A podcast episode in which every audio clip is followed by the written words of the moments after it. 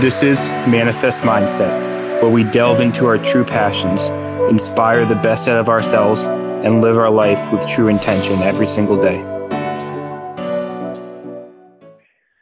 All right, welcome back to another episode of Manifest Mindset. We're here, Nick and Bob, on a late Friday night. Um, how are you doing, Nick?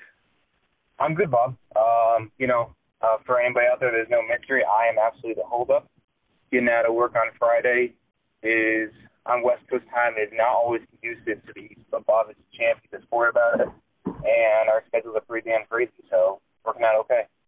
Yeah, no, I, I mean, I'm glad either every two weeks or every so often to hop on a call with you, Nick, just to get it recording, just to get it going. Uh, yeah, fired up. So how was uh how's the last? I think the, we spoke two or three weeks ago. That was our last podcast. How have you been since? Yeah, I've been good, Bob. Um, I think yeah, it was two weeks ago now. It was just after we uh, when we spoke. I was just getting ready to make my big move, uh, moving apartments and everything. That was occupying a good amount of my time and focus.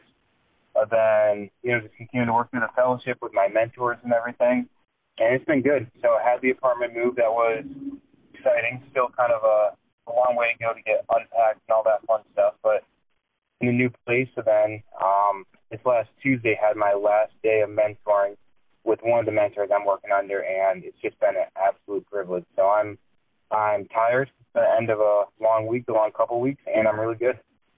Wow, yeah. Did you get your uh, backyard, your private backyard? I do. I got the backyard. Um, it's a small one, but a nice one. And actually, I started doing some workouts back there, so that's been a ton of fun for me. Nice, nice. So you said um, today was your last day for your one-on-one mentoring for your residency, or is this? Uh, no, that so it was the last day of mentoring with um, one of my very particular mentors. We have multiple mentors that will cycle through and everything, but for this individual one, for my first mentor of fellowship, it was the last day with him. Okay, wow, that that's exciting that you get to go through so many mentors, and and I'm assuming they're they're all uh, fellow and um, in orthopedic medicine and OCS? Uh, oh yeah, and like above and beyond, and like that that stuff doesn't even like begin to compare to some of it. I mean, these are people who have studied from the best of the best, and they're in my in my opinion some of the absolute best who are still practicing out there. So, um, in my mind, you know, those qualifications are setting the bar pretty low. So yes, absolutely. Yeah, that's awesome. So your first mentor, I'm curious, Nick. Do you have any uh pearls Ooh. So anything that you learned from this mentor specifically? Absolutely. So for y'all listening out there, um, learning from the master, Dennis Dempsey. Um, this guy learned under Maitland back in the day for a six-year intensive period. Oh wow. And, yeah, so he he's a cool dude. Um, you know, he's practicing for a little bit. Um, went up to Vallejo and did a bunch of neuro and PNF type stuff, and then decided, hey, you know what? Let me just be as good as I can possibly be. I uh, went to Australia for about five or six years, learned under Maitland himself for a while at a similar time that David Butler and some others were going through that program. And yeah, so that's a little bit of the context. As far as things I learned, things I picked up from him, new things for myself, just dig deep, man. Just dig freaking deep. And there's a whole process that we put ourselves through, put our patients through. And it's important to remember your purpose for why you're there, right? And the purpose is really deeply help these people, help these patients, not just for this immediate part about what feels good now, not just for what they think they're seeking, but dig deep into the motivation, the reason for what is their main problem. And by understanding their main problem, really reassess that every single time they come in. And so they might say, hey, visit one, right? By the eval, something is like, hey, my concern is, hey, I can't sleep because of my shoulder, it's painful, all this other stuff. And in the past, I've made the assumption that, okay, just because they, I'll recheck with them, still work through what they're working through. Oh, like they still have pain with sleeping on their shoulder, and I made the assumption, oh yeah, yeah, yeah, like that's probably still their main concern, right? All of a sudden, they got something going on with their kid they got to deal with, or something going on with like their weekend warrior stuff and that's the bigger deal for them. And so always reassessing in accordance with the patient and having a deeply collaborative approach but that not only that confrontation is not bad, that confrontation is neutral, but confrontation is actually good. And to really embrace having meaningful, important confrontation with the patient and be willing to ask really difficult questions and be persistent about it. So confrontation with, um, I guess, what's mainly on their mind. What, do you mean by that, Nick? Yeah.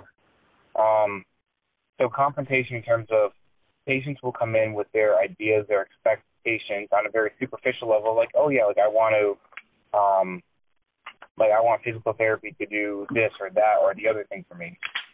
And, you know, obviously there are, you know, all certain things that we, we do everything, right? And the same sense of it boiled down, there's not a lot that we do. And it does help immensely.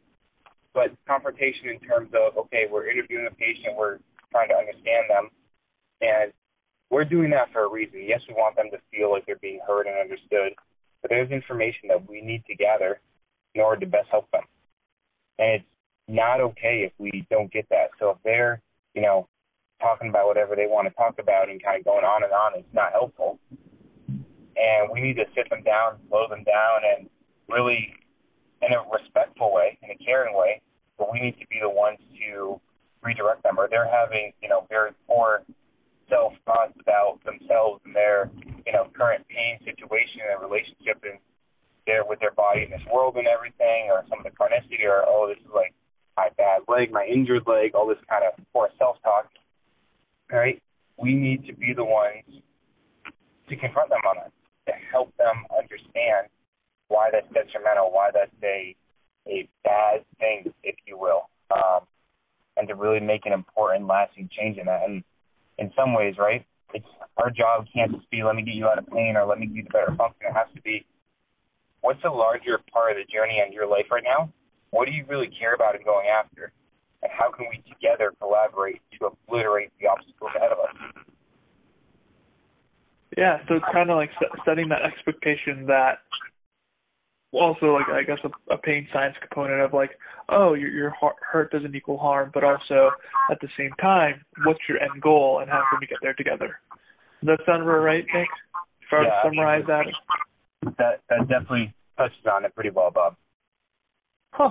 That's interesting. And then, then just like we're, you know, persistent in a lot of these other things and categories that will have patients, you know, do or press um, kind of intellectually, if you will, right, with these questionings and being confrontational. The same thing about our examination, right, is that we don't want any false negatives. We don't want to, you know, not push as hard as we need to. We just need to get through what we get through. And sometimes we worry excessively about a patient's comfort or their perception of comfort, when really that's not what they're motivated by. They're motivated by the fact that they want to get better. They just think they care about the comfort more than they actually might, and not knowing what the pain means or interpreting it. Yeah, I, I like that. So, so like the main takeaway is uh, not being afraid to one make the patient a little bit uncomfortable by asking them more thought-provoking questions, um, and that's that that's a great I like that pearl a lot, Nick. Now, in terms of uh, new things you got, I think that's pretty cool.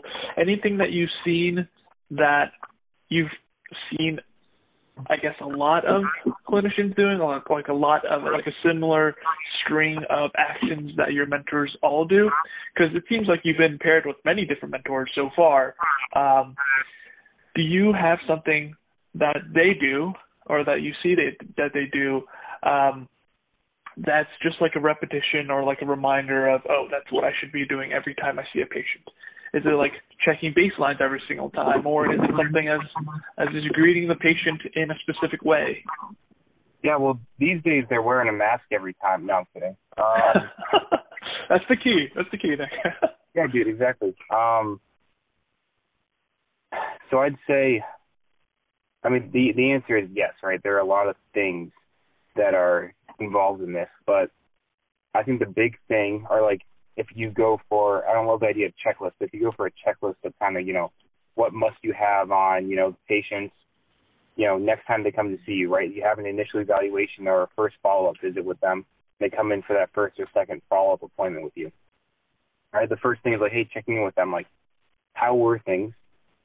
after you left here last time, right? And you and have you ever asked a, a patient that question, Bob? How are things after you asked last? Yeah, yeah, of course. Yeah, of course you have, right? And like, what are typical responses you'll get from them? Yeah, good.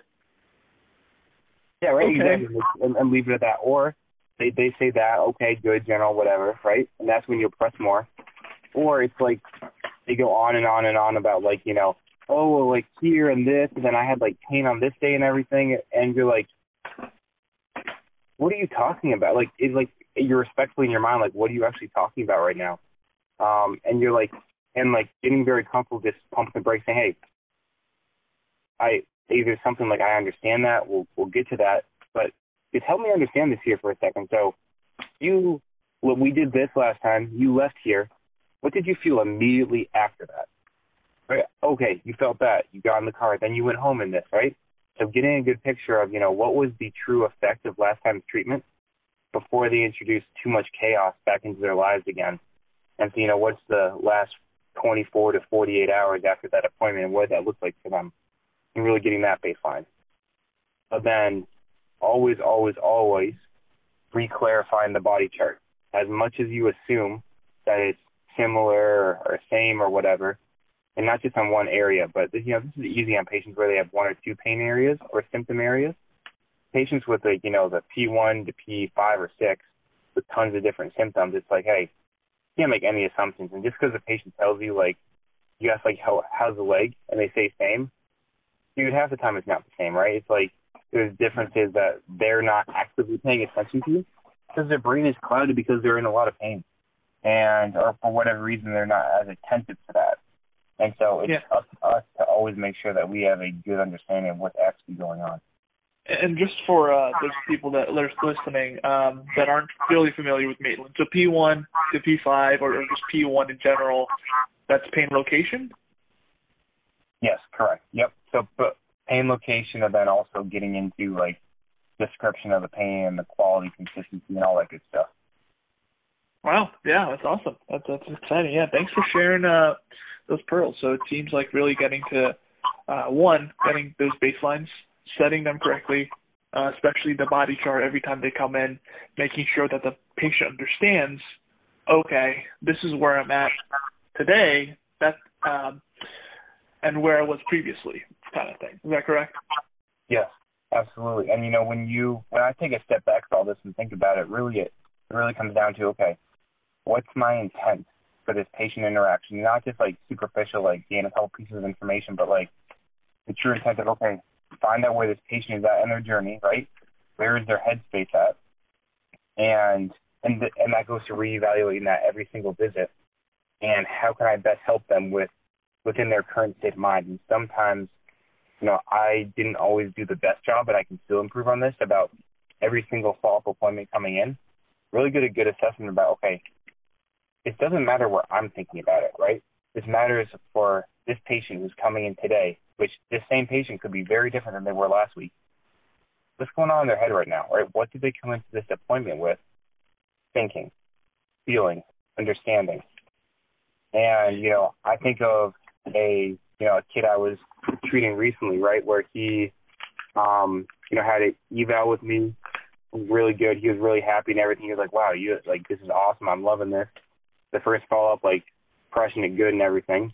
He came back the second follow up and like, yeah, he just didn't have. He was a little more down. Didn't have quite that same pump up and everything. Like, there was something going on, and you know, really, really pressing into understanding, dude, like, what's going on, and like be willing to make them uncomfortable a little bit in your questions. You can preface it with like, "Hey, dude, I'm I'm asking this because I care and we want to understand this, that, and the other thing." And it turns out that he, I'm going to use the words misinterpreted what I said. Um, he was asking about, you know, he had this upcoming trip going on, and he's really concerned. He's like, "Hey, am I going to be able to get better by this timeline?" Right? He wants to know his prognosis better. And the message that I told him, that I conveyed to him, was you know, if you follow this program, like if you follow this program through the work you do at home, follow this exactly to a T, you're absolutely going to get there, right? No problem working hard. On the other hand, it doesn't matter how much we do here in clinic. If you don't do anything at home and don't follow this program, you might not be able to you know, get there in time. And of course, he heard too much of the last part. He's hard on himself. He's an intense dude. He got pretty down about that. He's like, he got to a place of feeling like less hope than he normally had. And so I had to dig deeper to understand that context for him before I decided to move forward. And, you know, treatment looked probably superficially similar that day as far as, okay, what are the biggest physical impairments, the goals, the strategies to work on. But the subtleties and the nuances of the execution were very different and needed to be molded. It's not about what I want to convey or what I should convey, right? And as much as people might say, yeah, he misunderstood you, it's still on me. It's still my lack of communication and lack of reassuring his processing of that. Yeah, definitely.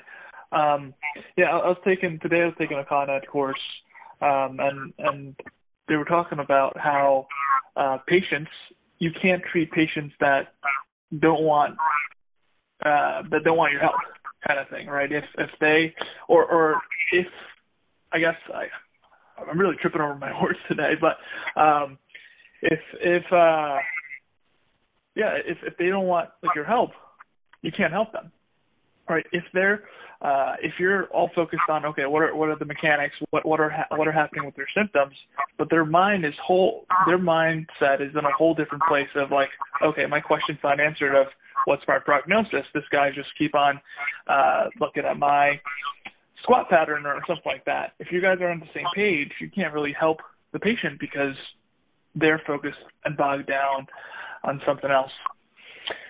Oh, that was a whirlwind. I hope that made sense. oh, that made perfect sense. And I think of it much less than a binary ultimatum, but much more of a spectrum, right? Where I think the majority, there are some patients that we recall where it's like, damn, we are not on the same page at all, right? They just have that thing that's on their mind that they need to get across, that they need to express, they need to be reassured with. And that's where, when they have that, you need to spend your intensive time focusing on that.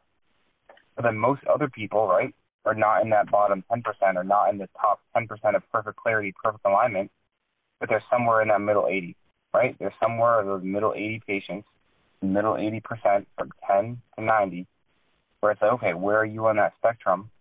And how much is clear, how much is unclear? And that should dictate how our communication is addressed and how, based on that, our treatment is addressed and what do you need to understand be on the same page. And you know, I've definitely had more kind of like sit down, like, hey, pump the brakes, hold the horses here, right? It doesn't matter like what kind of exercises we're doing at this moment if we're doing them under a false and a poor understanding, mental construct, idea of what's actually going on and the intent behind it. So I spent time, live time in the clinic just like sitting people down and talking to them for like 10 minutes um, about kind of getting people on the same page. And I had this conversation with this chick yet the other day about um, she had a car accident and everything, and was at another PT with mostly passive treatment for a long time. Um, got better at first once you know initial acute trauma wore down, but then pretty plateaued pretty well. This is probably visit number six with me, some gnarly neck and low back pain a little bit, but she's doing way better. At first, she was like super nervous about you know using her using her neck and everything, right, and neck muscles and all that kind of stuff. But then she's worried about feeling pressure on her neck, right? So I'm like, and in the past I would have been like, yeah, you know, we can kind of take it easier, slowly improve all that stuff. But instead I decided to dig deeper. I said, okay, like when you feel that, what are you worried about? He said it's it's painful. Okay. So when you feel the pain, does it bother you? Yeah. And like most people, it's common sense, right? Bob is like, hey, Bob, does pain bother you? Yeah. yeah, right. It does bother you. That's like it's literally there. Its job is to bother you. That's the function of pain. It's there to get your attention. But I kept digging deeper. I said, okay, why? Like, why? Why is that? She's like, oh, I don't, I don't know. It's like it's just, I don't, I don't like it. Okay. Do you think it's doing damage to you? And she goes, uh, I don't, I don't think so. But like when you push harder, it's like it's like a lot of pain. So it kept digging, kept digging, kept digging, right? And we talked about, you know, hey, and I laid them out directly for her. There are three different options that you can choose here, and I truly let her choose. I want to lay out the cards. Hey, where do you want to go? Option one was I was very, very clear about this. I said, hey, option one is say, okay, we don't, and I showed her a couple graphs of this and everything and some images, but we don't push into the pain, right? We say, hey, yeah, let me kind of avoid the pain, let me kind of protect it. Um, eventually, as we keep shying away from the pain and avoiding activity, your tolerance and threshold of activity and your strength and robustness and resilience will begin to decrease over time. And this is how it leads to chronicity. Right? If we completely avoid all pain, the activity level goes down because the tissues do begin to decondition a little bit over time with less activity. And so this, but this is this is a valuable of a choice if you want to choose that pathway. And I said, here's option number two, right? We push into pain a little bit, but not too intensely, right? We kind of respect it a little bit. We say, hey, let's push into it, um, work our way through slowly. It might be a slower process for you, right? And this is somebody where I know, like, you know, a lot of her, her pain can be centrally driven, but with very mechanical um, processing of it, right? It's very mechanically based. And say, we can do number two, where we're going to go slow, ease our way into it, slowly work our way out. It'll take longer, but you'll get better. It'll be okay.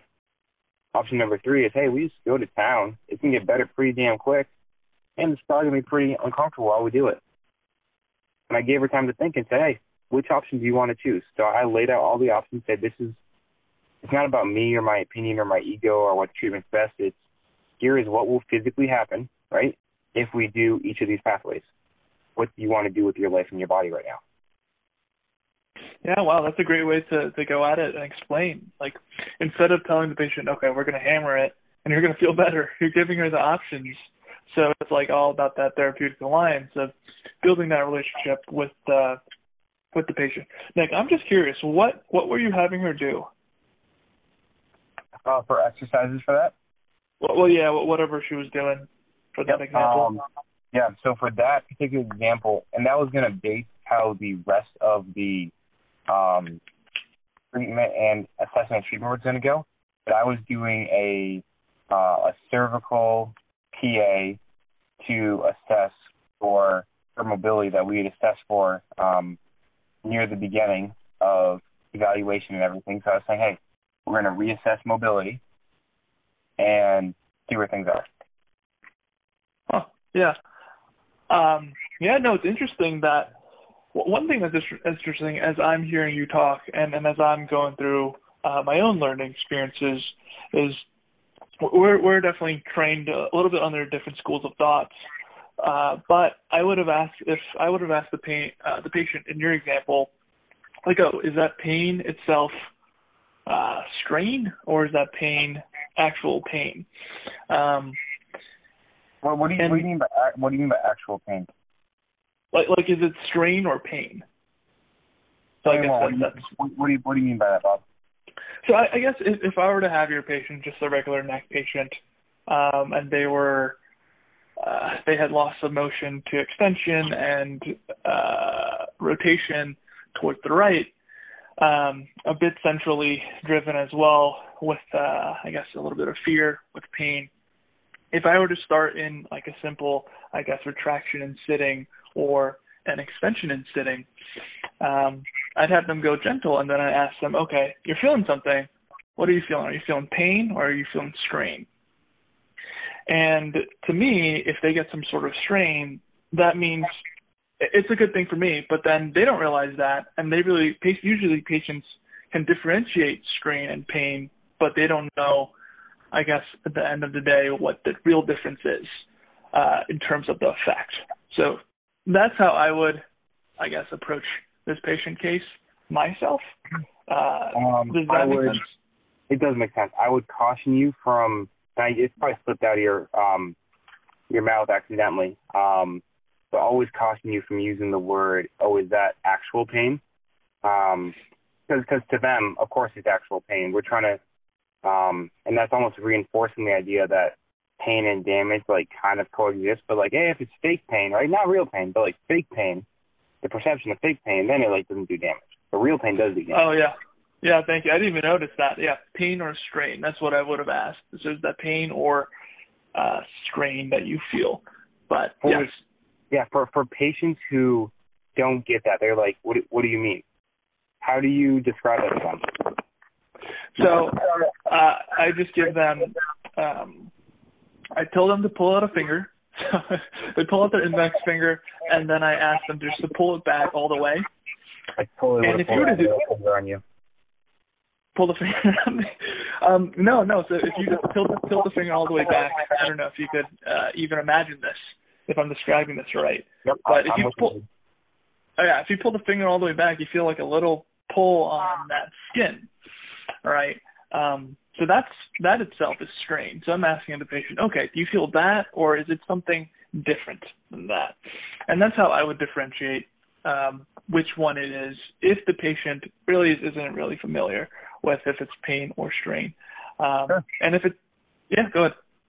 No, I, I just yeah, that's a um. I like that where it's a analogy. It's something that's like, hey, this is a separate body area. Um, here's what we might expect to feel, and that could be something that some people might latch onto. Yeah, and I mean, I think the same thing for uh, for PAs in general. I sometimes it can be strain. Oh, this it's that stretching feeling rather than oh, it's that sharp pain itself. But I I mean I don't know. What what are your thoughts on that, Nick? Yeah, and I think in general that's true. But again, this is something that's you know, even if it is that sharp, intense pain, right? I don't want them to have the fear over that. I want them to have to worry about that because I know that it's you know, it's a safe stiffness that has a lot of central sensitization and peripheral sensitization in that local area. And so, you know, you're doing a lot of differentiation between the sensation they feel, but that safe sensation might be a, a perceived potential threat that I want to help normalize and desensitize. And that doesn't, your analogy doesn't fully get at that aspect to me. Yeah. Okay. Um, I would also add, I guess, now that you're you're mentioning or talking more about this as well. Um, yeah, I, I also at the beginning of my objective exam, I tell the patient, okay, we're actually going to try and produce your pain to serve as a baseline, so we can test this within our session. So I, I also, I guess, frame it that way. Of, oh, we're actually trying to produce some some sort of symptoms. Um, and, I assume that that's also what you do when, when you're doing baseline testing as well. Do you preface that before like that or no? Yeah, so I, I won't always say, um, so basically, um, as I go through baseline testing, right, it's like I'll ask, you know, first of all, I think that was a good clarification, Bob, so nice work on that. I'll ask, you know, okay, right now in this moment, any symptoms? Right, just kind of rebody scan in this position, how you doing? I say, so I want you to pay, as we do these movements, I want you to pay close attention to these areas. And that might be, you know, their pain areas that they were describing. I want you to let me know as we do these movements if these areas change at all. And just kind of preface it like that, like, hey, tune in, pay attention, let's see what's up, let's see what's going on. Yeah. Well, I'm, I'm curious, Nick. When you do, I guess, different baseline testing, do you expect often change uh, on the spot, or do you expect change in a few sessions? I'm just curious, I guess, for, from my perspective. All, all depends on the patient and all depends on the pattern that I um that I anticipate being true. And so I'd say, you know, yeah, I'd say, you know, there are some patients where I'm like, okay, I feel like I I understand this pattern, I know what's likely going to happen, right? I think that this will change their symptoms for better, worse, or other. Let me test it to prove myself right or wrong, or to disprove myself right or wrong. And the same thing for you know another variety test. It's like ah, I, I think this is going to be clean. This looks pretty clean. Let me just make sure to clear it out to make sure I'm actually good, and not just making unnecessary assumptions. Yeah.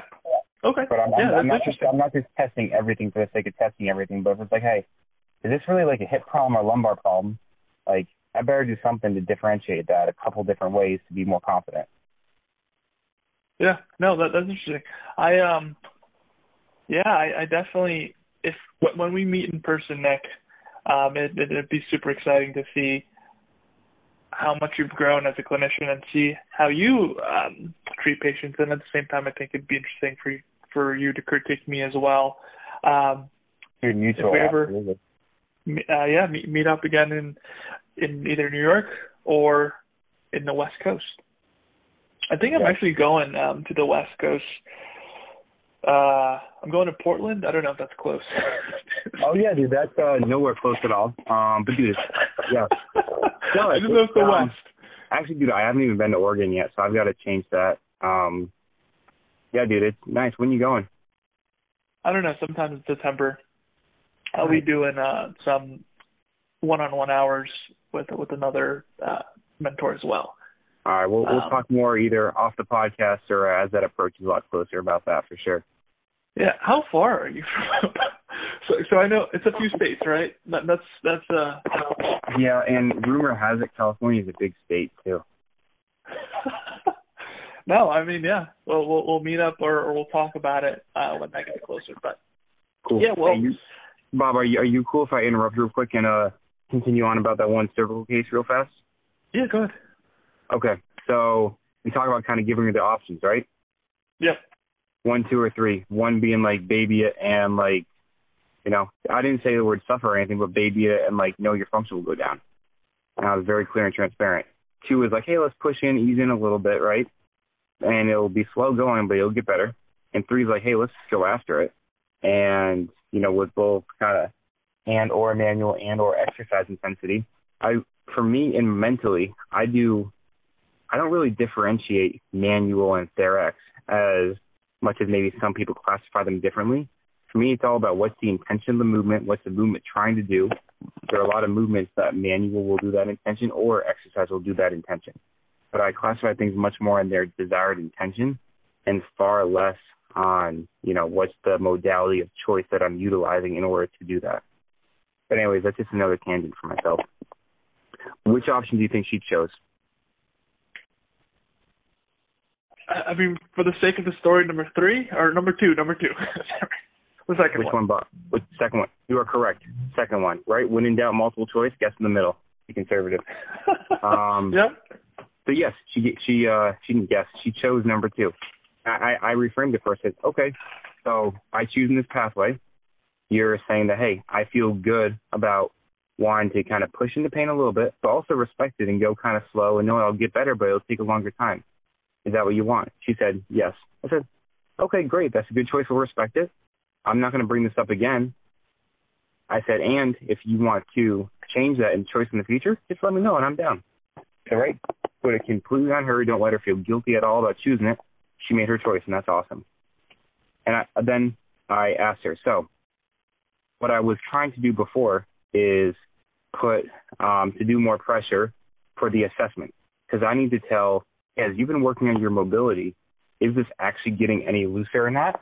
And so for ass- assessment purposes only, I wanted to push regardless of your pain to feel what's going on, right? Because I know she was somebody that could physically, the physical tissues can handle that very easily. And I said, but for, for treatment, I would absolutely, we're picking choice number two for what we're doing.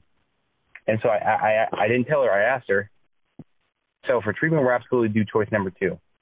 For assessment, can I actually assess it, or do you want me to go kind of light and we won't have as much of an idea of what's going on? She said, "Oh no, no, you can, you can, you can assess it hard." I said, "Okay, so you mean the thing that like really pissed you off a second ago?" She's like, "Yeah, you can do that." Oh, okay, cool, I'll do that. Right, so I did it under that context where it's her choice. Go through, do it. You know, she kind of gets, you know, if she got some pain. She jumps a little, right? But nothing like nothing like the first time for sure. Um, where she kind of got irritated with it.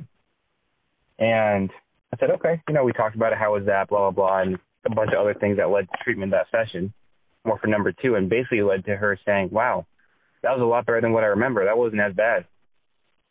We had a whole conversation about how, hey, yeah, you've actually been getting a lot better. This allowed us to really reassess it. This is the value of why I care about that and you know you're helping to desensitize the system, bring in some of that pain intelligence kind of stuff.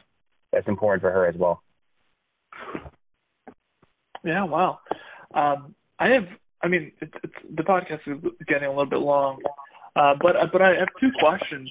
Uh, when you get baselines, do you are your baselines, um, I guess, mostly PAs, or do you also get uh, I guess other movement baselines, but is your I guess the, the main baseline PAs? When you say baseline, Bob, just to clarify for everybody out there, you mean just like almost like an asterisk sign, like comparable sign kind of thing? Yes. Uh, yeah. Um, they're off the charts. Anything. Um, so no, I would not say it's predominantly PAs. I say a lot of it is.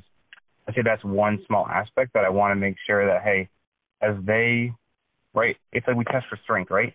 As they get better, right, and their symptoms improve and they're doing better, they're moving better. I want to know did my intervention at getting them stronger actually help get them stronger as well? Because then that tells me more about what I actually did to help them.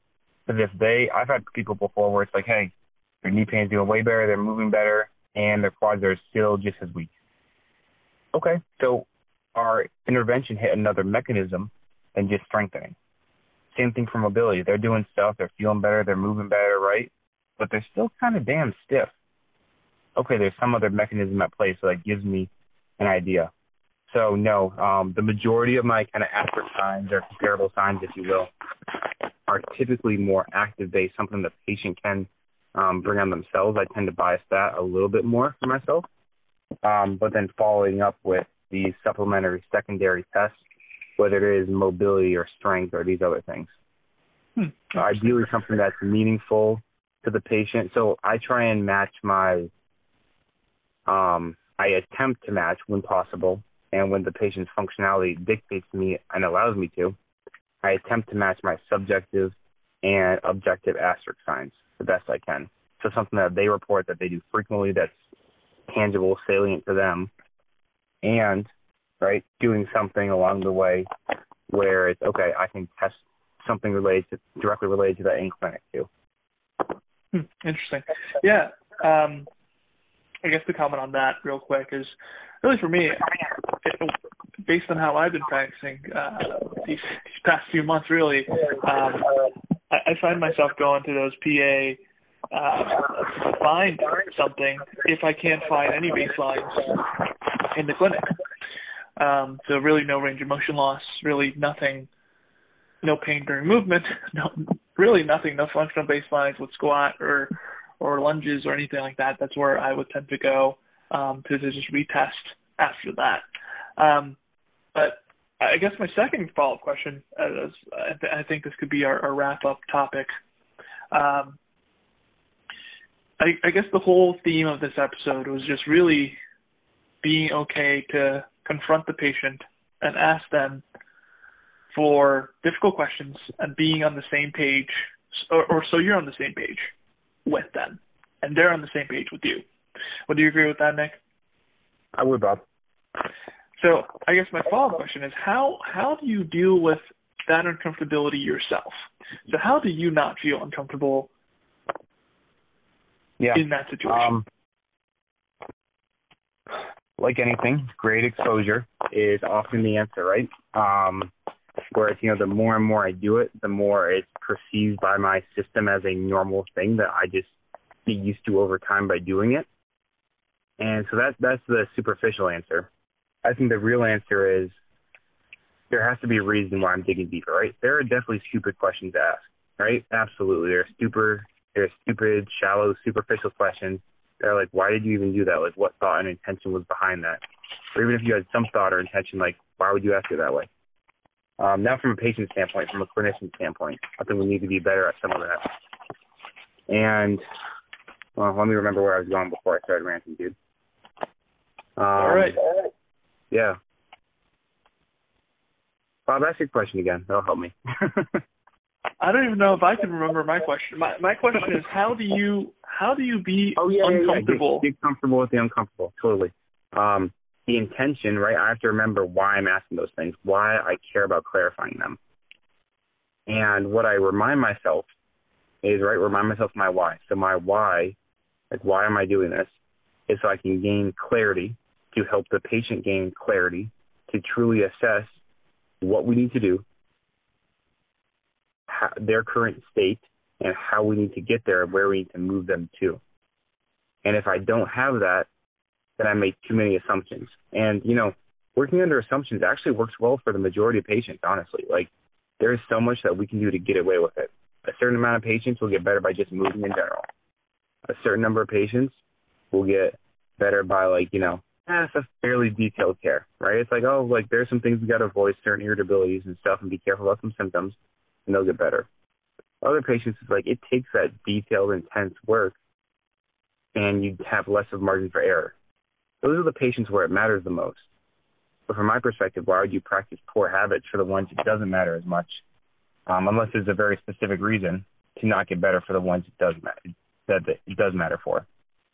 And so I remind myself of the intention that hey, I'm doing this to best help the patient, to understand, to clarify, and you know I think of moments where I've had people that have said, you know, hey, or people I've been with long term where they've said, you know, hey, your questions were kind of annoying at first. And this is like if I had a student with me, they were reflecting back on their experience to a student or something.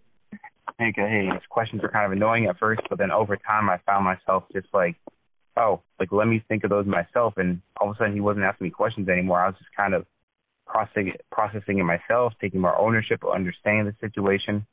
And so we're almost doing it to kind of train patients, not for us, but train them for themselves and what they need most. Definitely. Yeah. So you're saying that to every patient? Because is that what you mean, like like the general premise? To an to an extent, I based on their need. Yeah. Okay. Perfect. Yeah. I mean, thanks for sharing your knowledge. I that was a, a lot of pearls there, a lot of good reminders for for anybody listening. Um, just really, again, being on the same page as the patient, and if you're not on the same page, or, or they're not on the same page with you, um, that's that's where I guess really where I guess drop offs happen or they just just don't do what they're doing or, or compliance takes a hit. So yeah, th- thanks for that reminder as well. Just if they're not on the same page day one or day two, you got to get on get on the same page with them. And I I think that's a good point, Bob. Where again, it's on the same page outside of the context of how they feel about it, right? Where oftentimes we say, hey, yeah, get on the same page, and oftentimes get on the same page means like, oh yeah, like we're conforming to the patient. And there's a certain aspect we've got to be open, inviting, and like welcoming to how they receive information and what like they're feeling about the situation. But also, it's like no, we need to train the patient into caring about what they need to care about to best help themselves. And so there's also like that's where the confrontation, that's where being uncomfortable and setting realistic expectations also comes into. Yeah. Yeah. All right, Nick, let's touch upon some accountability. Um, and then I'm heading to bed. yeah, dude. It's uh no, I, I appreciate uh your wisdom, your insight, and sharing some ideas, dude. Yeah. Um, accountability wise, last time I talked about the beginning of the day or at the end of the day, I was gonna write down all my patients, classify them, see where I am, what the the next step is, just the one line. So I've been doing that at the beginning of the day, just going through my patient list. Okay, they're this classification. This is what the next progression is. If they're better, if they're worse, or the same. Um, and yeah, I realize the more patients I have, I really need to to I guess make this list more organized. um, because if I if I get it a little bit more, more organized, it'll be so much better uh, to, to use. And but but so far it's been efficient. It's it's been making me hone in. Okay, today provisionally they're, they're this classification. They're either um, one of the the McKenzie classifications, and I'm if they come back whether it's exactly the same, the worst, uh, worse or no effect, then are they truly that classification if they're not effect or there's no, no effect in symptoms? Um, so I've been really challenging myself on that and really thinking to myself, okay, maybe I'm not, not really in this classification and I should put them somewhere else. How has um, that how has that improved your clinical practice? Yeah, how has it been, altered your clinical practice? It's been uh so I guess if I were to go a little bit more specific, um, the, there's a bunch of classifications in the McKenzie method system. One of the biggest ones, the, the two top ones are derangement and other. So derangements are those that have a directional preference in terms of the joint, in terms of the the back, the neck, whatever they feel better with a certain direction of movement. Um, and then other is pretty much everything else that's uh, that doesn't really have a direction preference or it doesn't fit other than the, the main classifications. So it really allows me to faster to rule out derangement faster than normal. So that, that's that's my answer to your question. So if I have them as derangement and it's visit five and six and it's really okay, I'm losing understanding of them.